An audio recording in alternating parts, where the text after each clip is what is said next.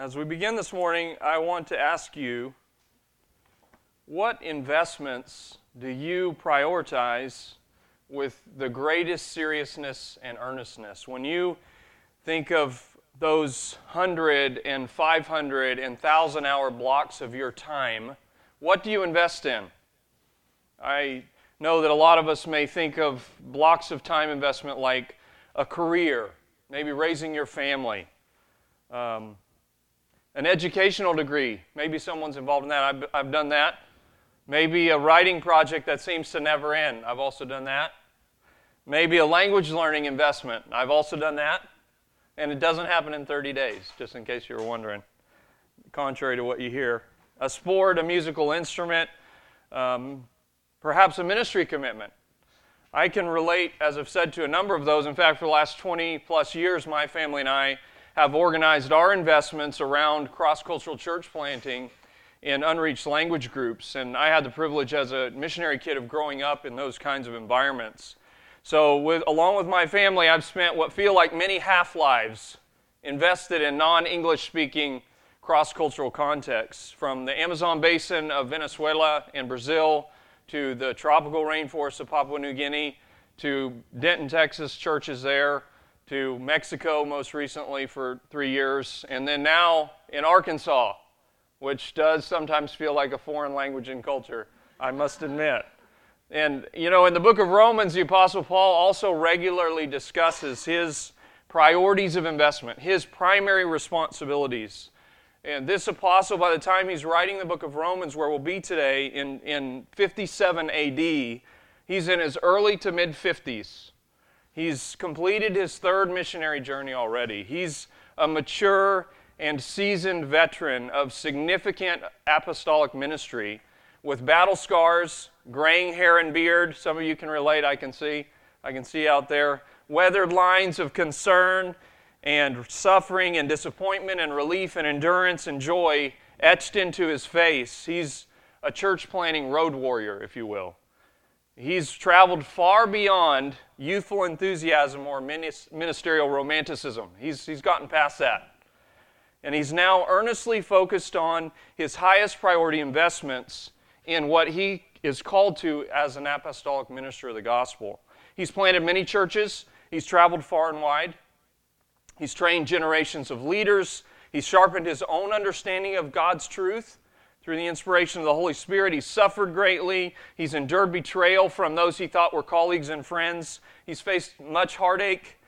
And he's written heartfelt and doctrinally rich letters back to churches and individuals that he ministered to and whom he sacrificially served and loved over the course of his ministry years to date. So by the time Paul composes the book of Romans, he's a man who's already paid his ministry dues.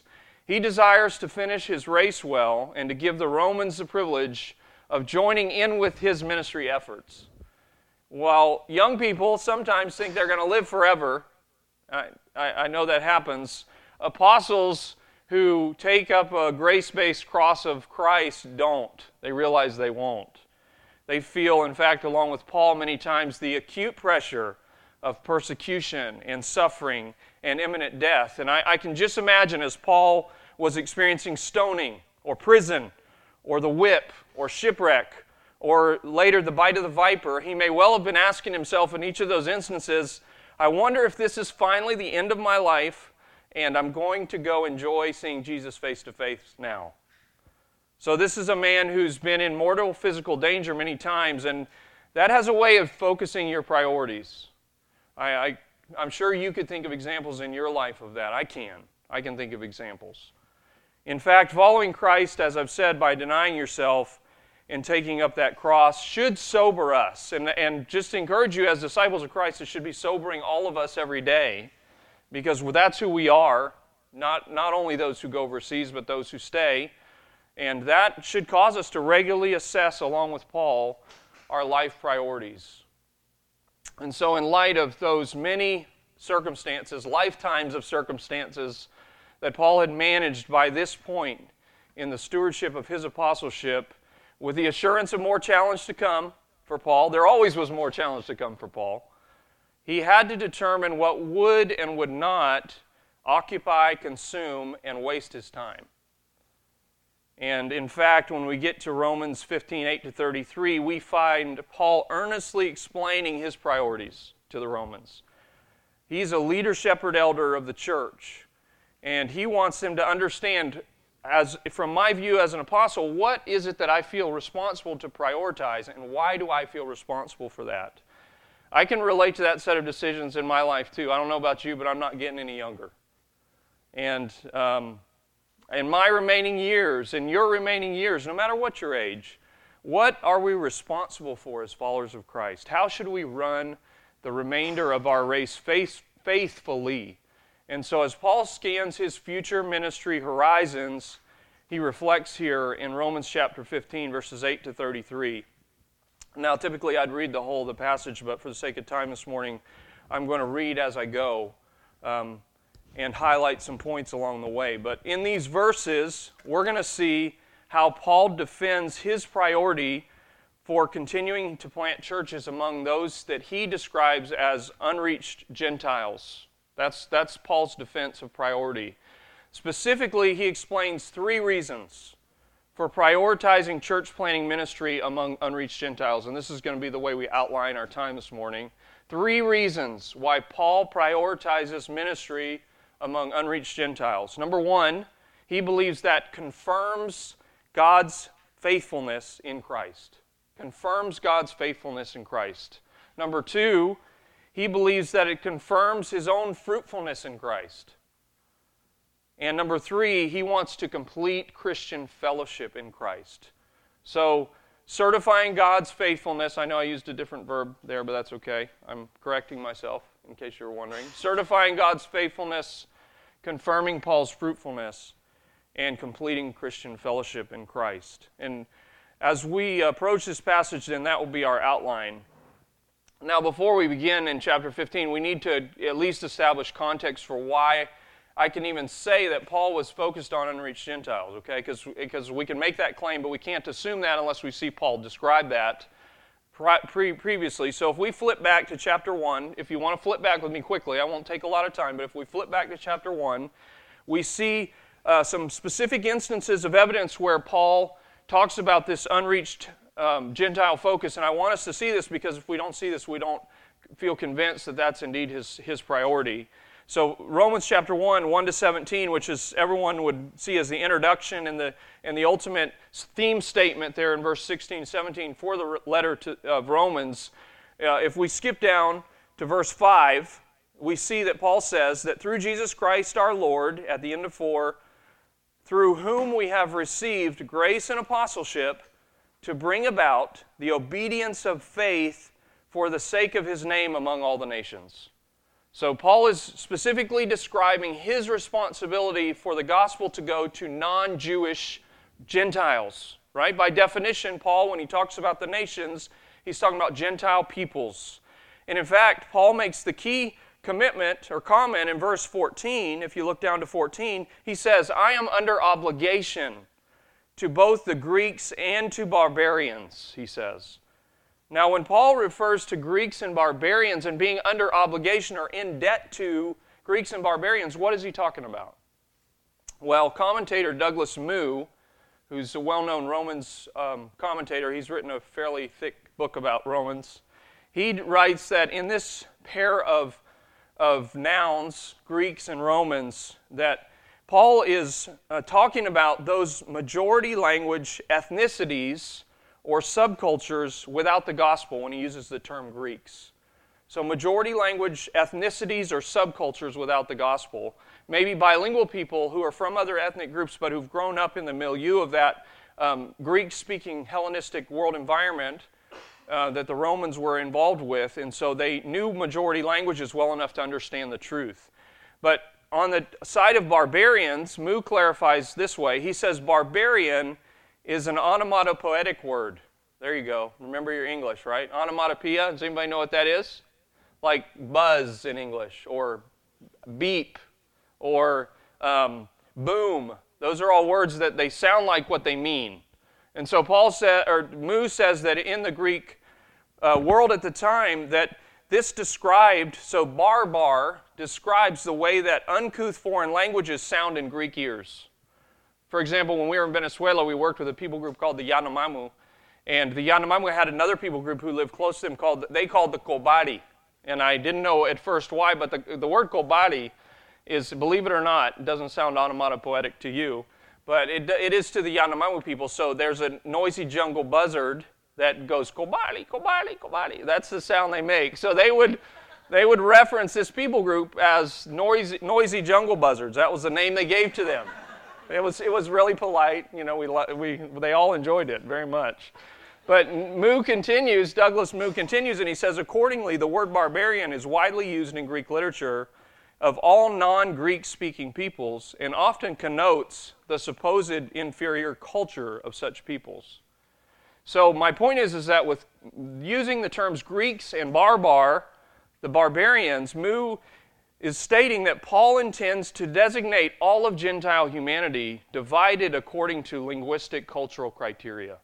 And that's important because, in order for Paul to describe a focus on the Gentiles and to explicitly say that as he's planning his ministry priorities, that he feels indebted or under obligation to Greeks and barbar, those who speak those languages that would be mocked as unsophisticated.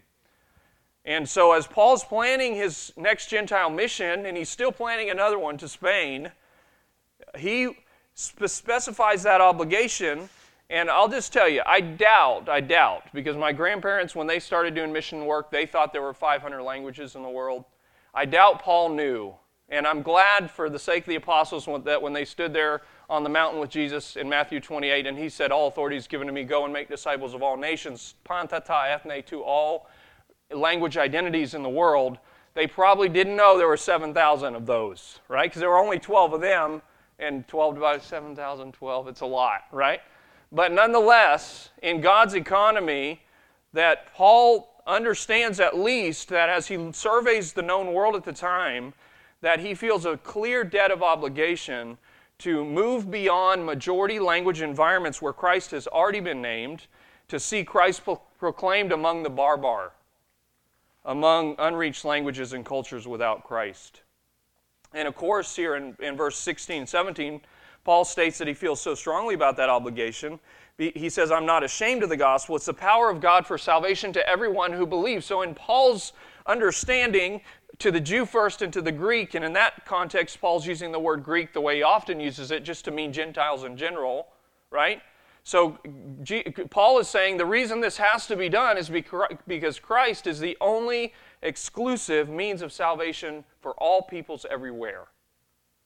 And so Paul's taking up that kind of priority conviction and commitment. And now let's flip over just quickly again to Romans chapter 10 as we move towards 17. Um, because it's important for us to also understand that Paul recognizes that the words of the gospel message of the death, burial, and resurrection of Christ for salvation from sin must be intentionally and intelligibly communicated. So when Paul says where Christ has not been named, he's not talking about someone hearing the name Christos in Greek if they speak a language where Christ has not been named. He's talking about the proclaimed, intelligibly proclaimed message of the truth to Greek and barbar.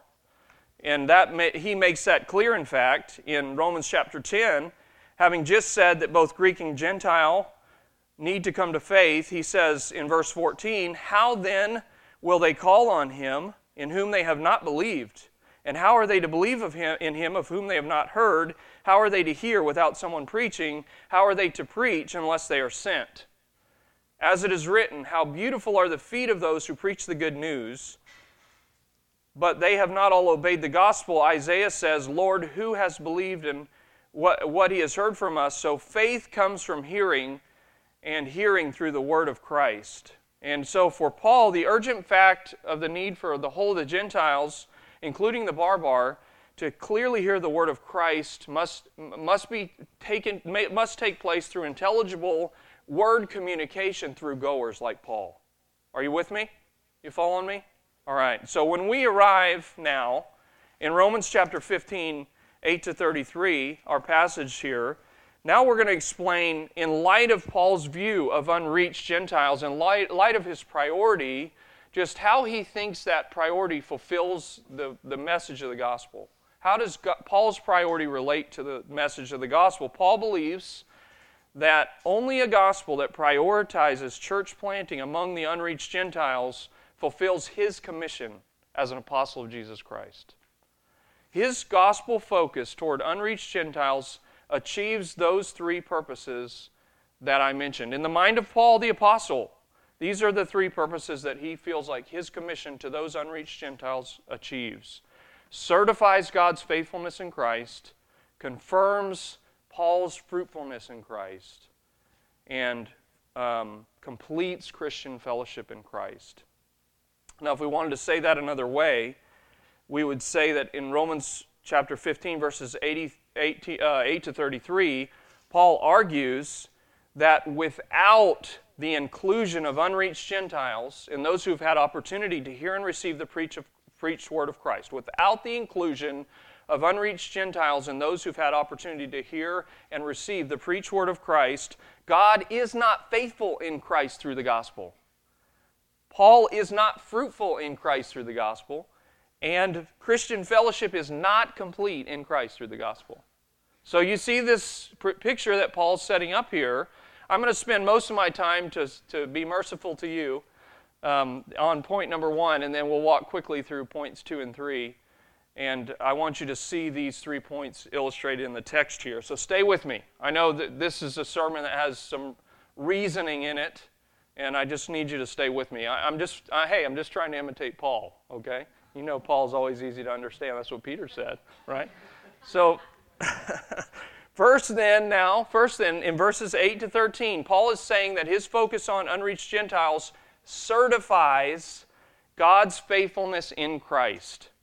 In other words, Paul is deciding to prioritize unreached Gentiles because he wants to declare God truthful, faithful, and accurate to his promises in the gospel. Now, how is Paul doing that? So he wants God to be seen as faithful, accurate, and truthful in the gospel.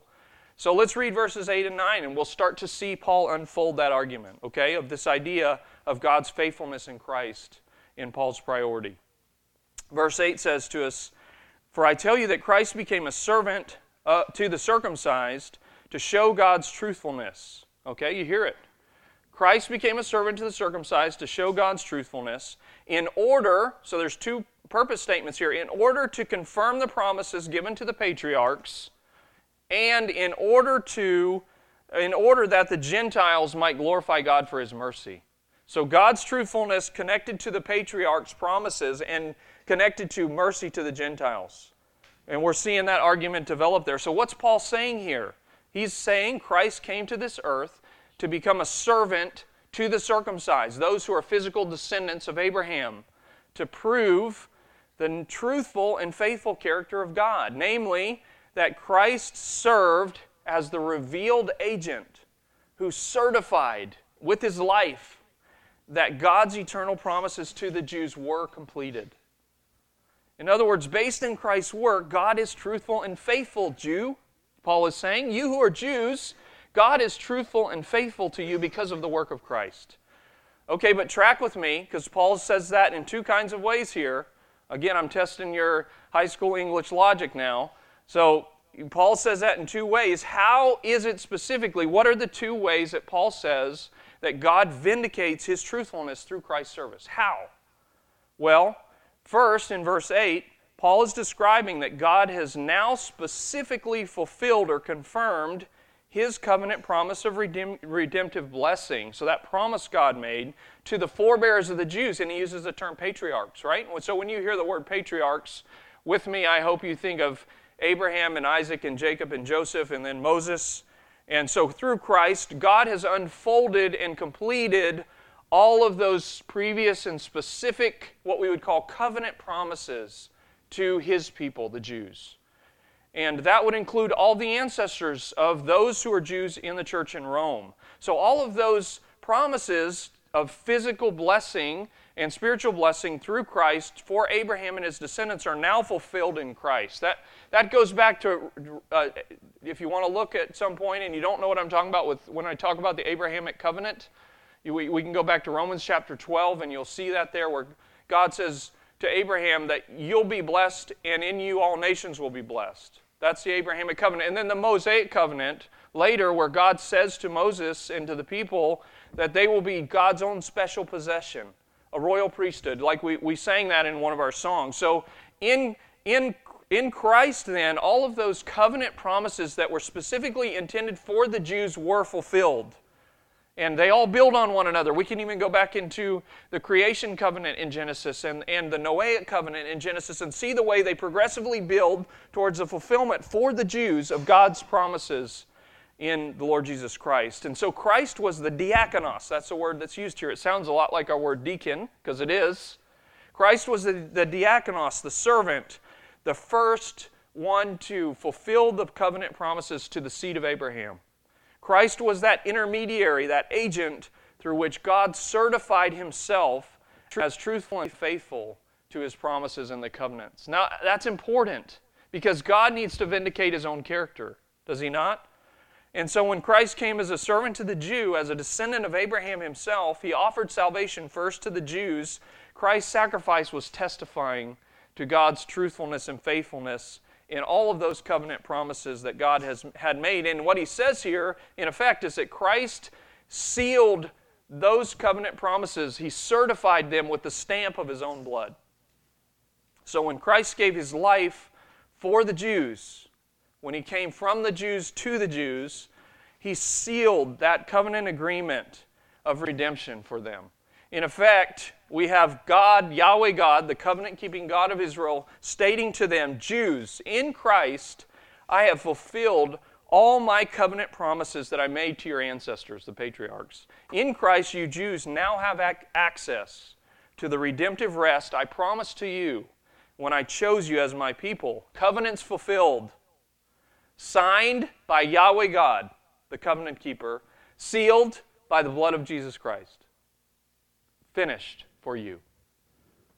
But, but Paul's not done here because, importantly, in keeping with the character of God, then Paul goes on to say that in another purpose clause here, that God proves himself faithful and truthful through Christ as a certifying servant or agent um, to the unreached Gentiles as well. That in order for that promise, the extension of that promise to be proven true, that God must also seal unreached Gentiles in the mercy of the Lord Jesus Christ. In fact, we see that represented, as I've already mentioned, in the Abrahamic covenant. The, the Gentiles also must glorify God for his mercy. They must have opportunity for faith to come through hearing and hearing through the word of Christ. Why? Because, as I've said, Paul knew his Old Testament. Paul knew that God had not only made covenant promises to Abraham, but in Abraham's seed, all nations of the world would be blessed. And so, spiritually, through the sacrifice of the Lord Jesus Christ, Gentiles are those also who need to understand the mercy of God in the Lord Jesus Christ. Are you still with me? You following me? So, logically, for Paul, then, he shows now, he goes on in this particular passage, and I, I promise you, this is the longest point, so I'm not going to do this until 1205 okay but this but but paul shows in the rest of this particular point of god's faithfulness in christ that every major section of the Old Testament proves him correct about the Gentiles. That's what Paul does now. He's made a point about Jew and Gentile. Now he's going to say, and by the way, everything in the Old Testament tells that what I'm saying now to you about Gentile inclusion in the covenant of the blood sealed covenant of Christ is true. Here's how he does that. And, and uh, Douglas Moo again comments on this that Paul proves from every part of the Hebrew Old Testament that the inclusion of Gentiles with Jews in the praise of God has always been a part of God's purposes. So if we go to verse 9, and you read with me there, Paul starts, as it is written, Therefore I will praise you among the Gentiles and sing to your name. Okay, that's a quote from the Old Testament. Those are prophetic statements from 2 Samuel and from Psalm uh, 18, and we're not going to look those up from two of the three major sections of the Hebrew Old Testament. So the Hebrews divided their Old Testament differently than we do, just so you know. They called it the Tanakh, and Jesus references this in the Gospels. The law, prophets, and writings were the divisions that they used. These two quotes come from the prophets and the writings. So we've got two major sections of the Old Testament covered. And then in verse 10, uh, Paul says, And again it is said, Rejoice, O Gentiles, with his people. That's a prophetic statement from the law. So now we have all three of them.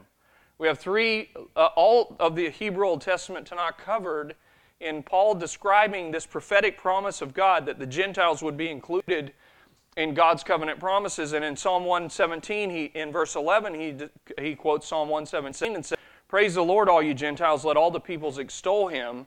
So that's another writings uh, promise from Paul. And in fact, in Psalm 117, I won't take time to go there, but the Hebrew author uses two words for describing the Gentiles. He uses both ethnic Gentile groups, so he uses the word nations, and he also uses the word tribes or peoples to, to provide coverage in the Hebrew mind at the time in Psalm 117 that all the Gentiles would submit and trust in God's covenant name, in his faithfulness, and in his steadfast love. So that prophetic reference point in Psalm 117. But finally, and really importantly, here in verse 12, Paul quotes Isaiah, and this is a, a verse that came through one of our songs again today, Isaiah 11 1 to discuss the specific goodness of Christ, Jesus Christ, who would be the future shoot of Jesse, the one who fulfills the Davidic covenant as well. So Paul's now swept in all of the covenant promises of God all the way through David, the one who would be the eternal messianic king whose reign would never end and whose rule provides eternal hope of salvation for Jew and Gentile. Because he quotes here, and again Isaiah says, this is verse 12, the root of Jesse will come, even he who arises to rule the Gentiles, and him will the Gentiles hope.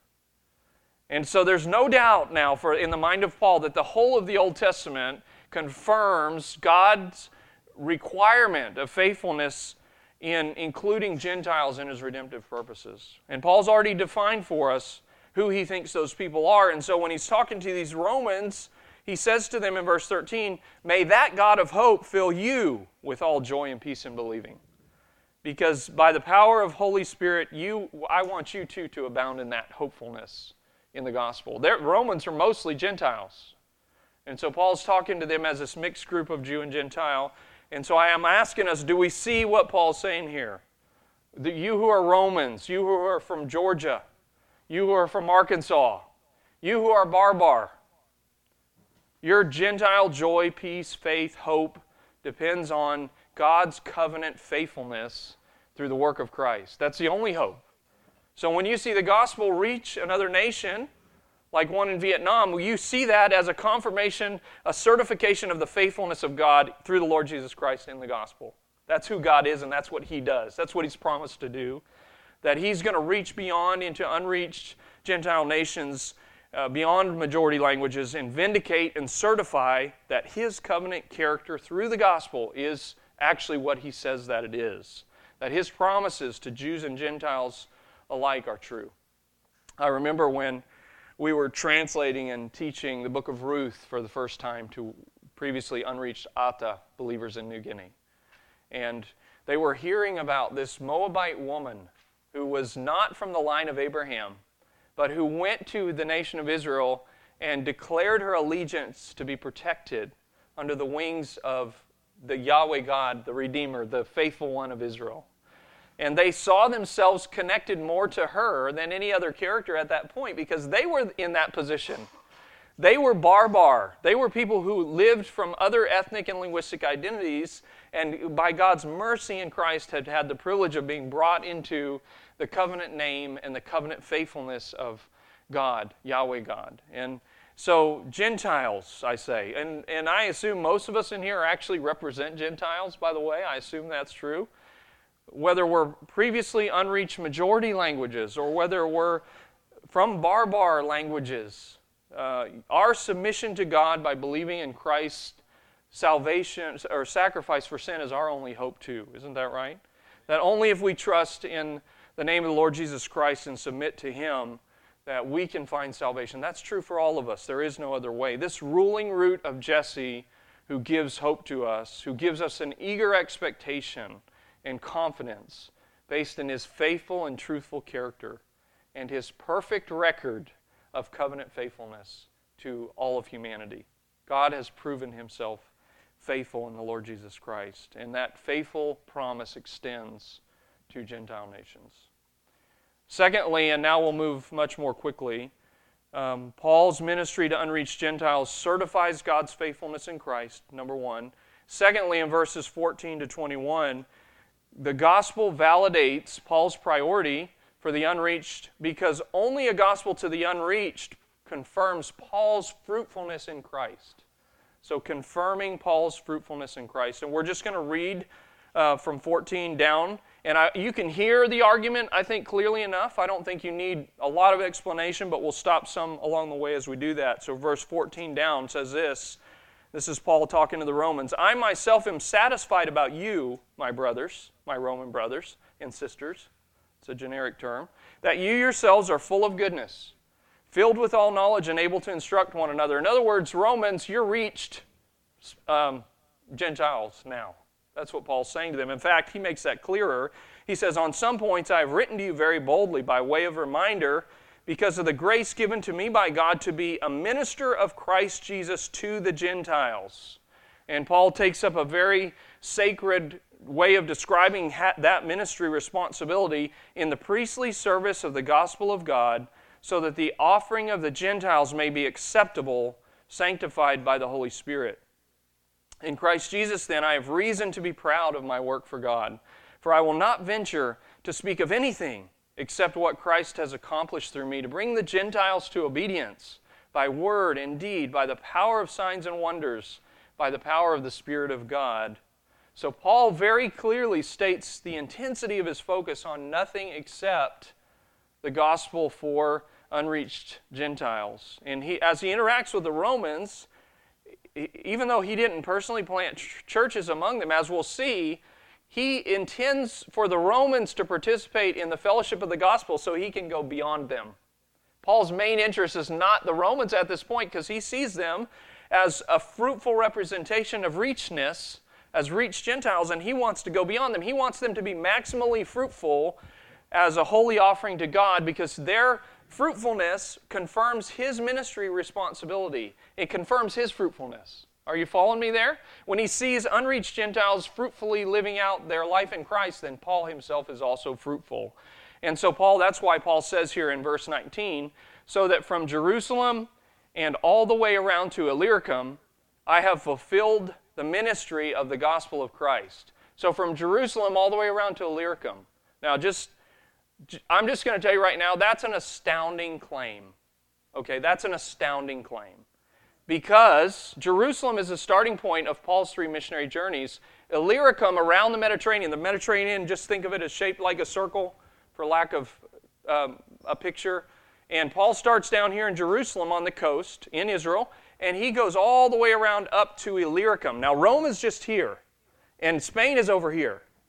So, Paul is completing his circle of responsibility to link up the chain of those who have heard the name of Christ, but he makes the claim he says, I have fulfilled the ministry of the gospel from Jerusalem to Illyricum. Now, Paul had taken three missionary journeys. There were a lot of people who lived between Jerusalem and Illyricum. And what that shows to me is that Paul's focus was not some kind of a saturation principle.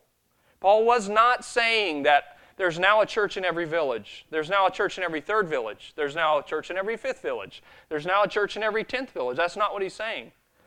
In fact, Paul is emphasizing that ethnic cultural perspective of those nations who are scattered around the Mediterranean who are forming a chain of opportunity for Paul to go to Spain. That's what he's saying. In fact, uh, one other commentator here says that for Paul, the message had been proclaimed and the church planted in each of the nations north and west across Asia Minor and the Greek peninsula. That was what Paul was saying. And so, in Paul's mind, a maturing church established among each of these ethnic identities meant they were reached sufficiently to propagate truth for themselves and others.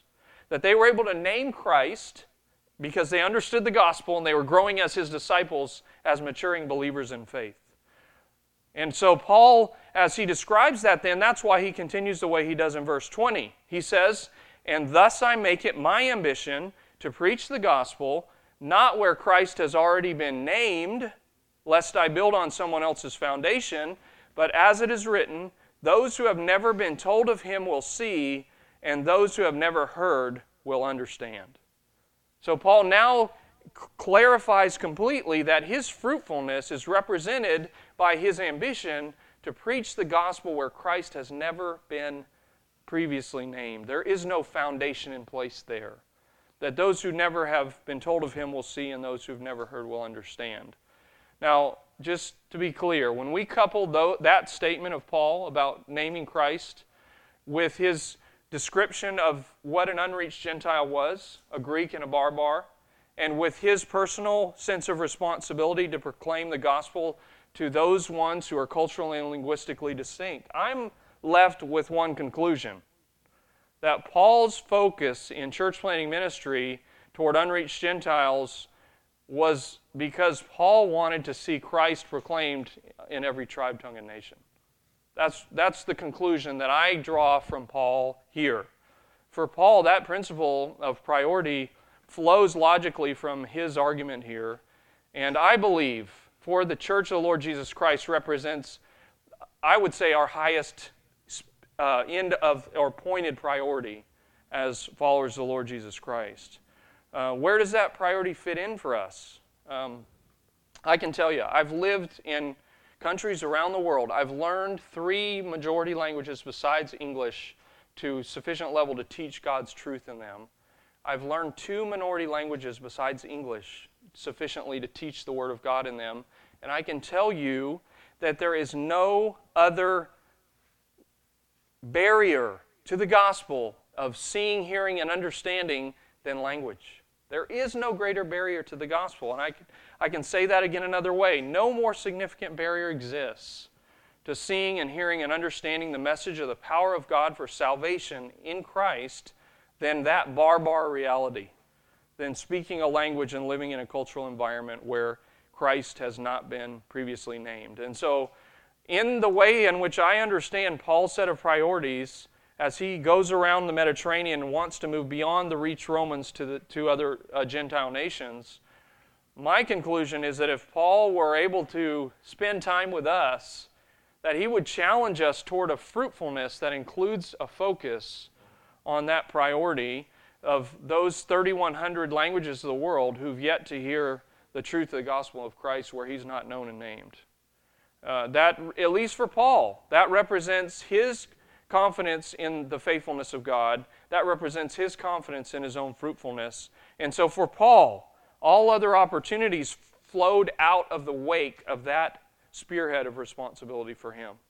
That all the others that he strengthened behind him and left to strengthen behind him flowed out of the wake of him carving a, a forward progress towards unreached Gentiles.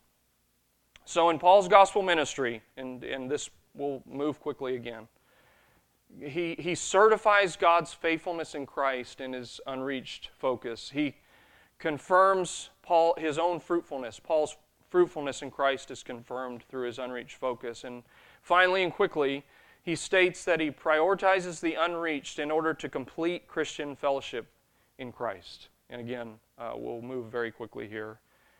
Did you, did you know, in fact, that Paul does tell the Romans why he wrote to them? He tells them why. His primary reason is that he wants them to contribute to that chain of, of unreached Gentiles and to send him beyond themselves. That's what he wants. He hopes to enlist their help for his next church planting mission in unreached regions of what is now modern day Spain. He says that in verses 22 down, and again, the argument's clear here. He says, This is the reason why I've so often been hindered from coming to you. I've been preoccupied. I've wanted to come see you all, but I've been preoccupied because I've been ministering to unreached Gentiles. That's what I've been doing. So I haven't been able to do that, but now, since I no longer have any room for work in these regions, again, fulfilling my ministry from Jerusalem to Illyricum, that's what I've been doing. I um, have long, and since I have longed for so many years to come to you, I hope to see you in passing as I go to Spain. So to get past where you are now. Um, and to be helped on my journey there by you, for once I have enjoyed your company for a while. At present, however, I am going to Jerusalem, bringing aid to the saints. For Macedonia and Achaia have been pleased to make some contribution for the poor among the saints at Jerusalem, for they were pleased to do it, and indeed they owe it to them. For if the Gentiles have come to share in their spiritual blessings, they ought also to be of service to them in material blessings. When therefore I have completed this and have delivered to them what has been collected, I will leave for Spain by way of you, Romans. I know that when I come to you, I will come in the fullness of the blessing of Christ. I appeal to you, brothers, by our Lord Jesus Christ, and by the love of the Spirit to strive together with me in your prayers to God on my behalf, that I may be delivered from the unbelievers in Judea. Paul doesn't want to get hampered or hindered by those who would hold him captive in Jerusalem because he wants to be able to continue his ministry work. And so he asks the Romans to pray for him that my service for Jerusalem may be acceptable to the saints, so that by God's will I may come to you and with joy be refreshed in your company. May the God of peace be with you all. Amen. So, Paul explains here, as I've said, that he was hindered from coming because of his uh, previous ministry, and now he wants to prioritize that work in Spain, but he wants to complete that chain of fellowship. I, I see that Paul's route around the Mediterranean as a chain of fellowship. He's linking up, link, he's linking up parts of the chain so that this chain is strong of what now was unreached and what now is reached, so that he can be sent through a strong linkage of fellowship to those who are yet unreached in Spain. And where and I, the the blessing and irony is that those unreached Gentiles in Achaia and Macedonia are now the ones sending money back to Jerusalem to support the churches where Paul started his ministry in the first place. So there's a way in which the, the process of linkage of fellowship re, returns to Jerusalem to help them.